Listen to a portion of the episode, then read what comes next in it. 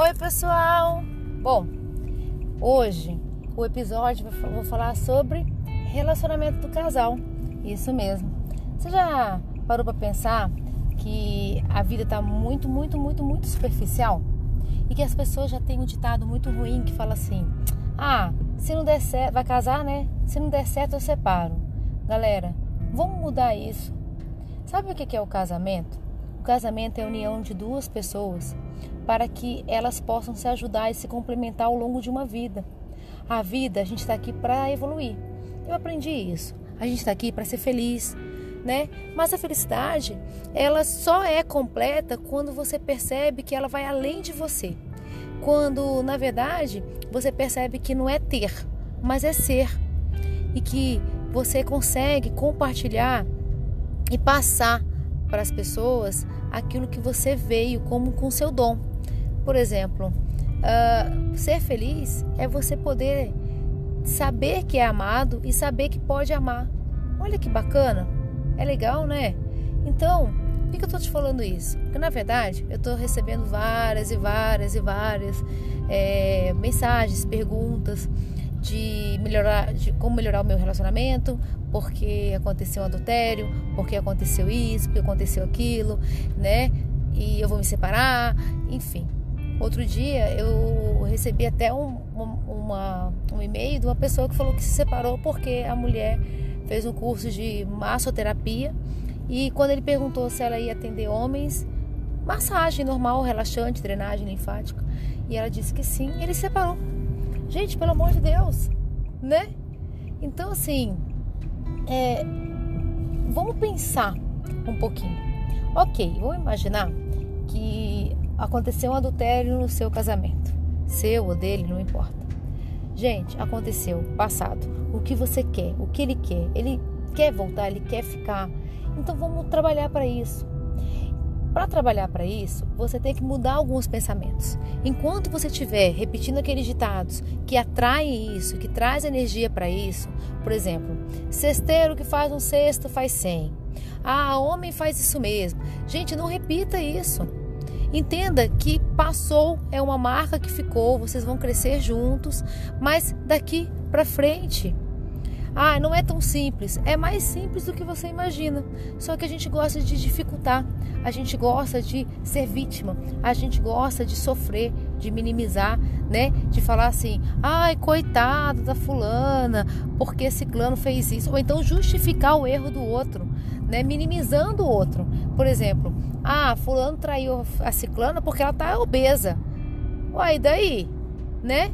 Ela tá obesa e isso justifica? Não, não justifica. E por que, que ela está obesa? Será que ela está obesa porque ela está comendo sentimentos, né? Ao invés de se expressar? Será que ela está com uma alteração orgânica? E aquela história do casamento que é na saúde, na alegria, na saúde, na doença, na alegria e na tristeza.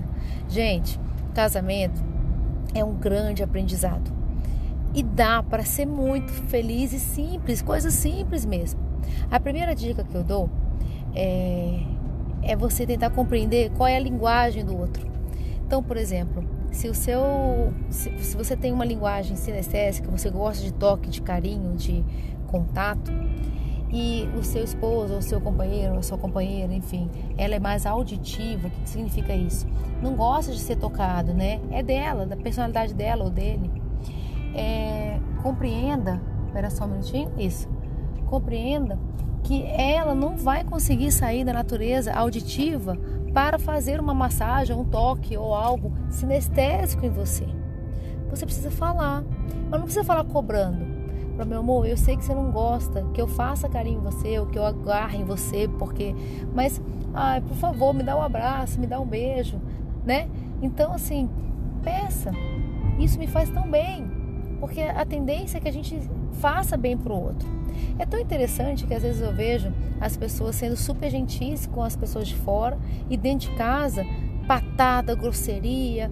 Ah, porque eu conheço, ele não é assim. Como assim, gente? A primeira gentileza, a primeira caridade que a gente faz é com os nossos de casa, nossos filhos, nossos companheiros, né? Então, vamos tentar entender um pouco o outro. Outra dica que eu dou, e eu vou focar nisso, é a presença de Deus. Gente, não, olha, tem gente que está ouvindo esse áudio e vai falar: ah, não, você é fanática. Não é isso. Não, não tenta tampar o sol com a peneira. Se você está aqui nesse mundo, porque Deus quis. Se você está com esta pessoa, independente da sua crença ou não, é porque Deus quis e quer que você evolua e cresça com Ele. Ele não quer sofrimento, Ele quer alegria. Ah, mas ele me trata mal. Se ele trata mal, então você vai ter que tomar uma atitude, né? E se amar em primeiro lugar. E aí sim, o casamento ali não vai funcionar. Agora, se ele sempre te tratou mal e você sempre aceitou isso, como que ele vai mudar uma coisa que ele sempre viu que era assim? Ou seja, antes de tudo, se ame, certo? Bom, quando eu falo que Deus é super importante, é, o casamento é uma tríade. Você casa, você, seu esposo, sua esposa e Deus. E quando você fizer, faz um desenho aí, desenhe um triângulo no seu papel. Se você tiver, então a ponta do triângulo é Deus e a base o marido e a esposa. Quanto mais próximo de Deus vocês estão, mais unidos vocês estão.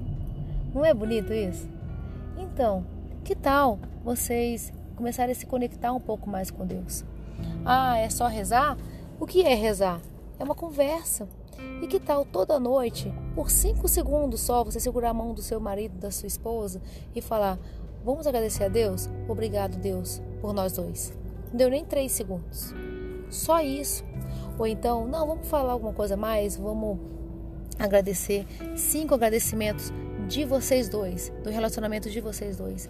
Então, obrigado, Senhor, por eu ter meu marido, obrigado, Senhor, por eu acordar e ter uma pessoa do meu lado, obrigado, Senhor, pelo companheirismo, obrigado, Senhor, obrigado, Senhor. Vamos agradecer. Quando você agradece, o fluxo de energia muda. E o fluxo de energia mudando, as coisas funcionam para você. Você começa a enxergar coisas boas. Você começa a entender que você sai daquela, daquela fase de só ver o negativo.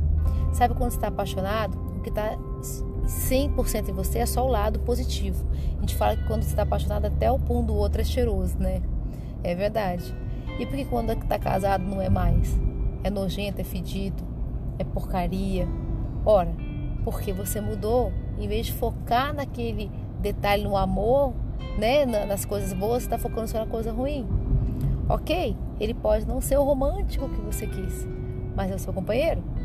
Ela pode não ser a cozinheira que você sempre quis, mas é a sua companheira, sabe? Então, vamos tentar focar um pouquinho no outro. Cinco segundos olhando no olho do outro, agradecendo por ele estar com você ou por ela estar com você. O foco de hoje, a noite de hoje e a mensagem que eu dou para vocês hoje é foque no seu relacionamento. Apague aquela ideia de que, ah, se não der certo eu separo. Não, não como ficar até o final. Você escolheu essa pessoa para ficar com você. Então, curta. Se você demora tanto para escolher um carro e curte seu carro, por que não o seu relacionamento? Cultiva ele todo dia um pouquinho, um pouquinho. Se precisar de ajuda ou de alguma consultoria, é só me chamar. Mas cultiva, tá bom? Eu sou Viviane Pobel e vim dar esse recadinho de hoje para vocês. Cultive o seu relacionamento, cultive o seu amor.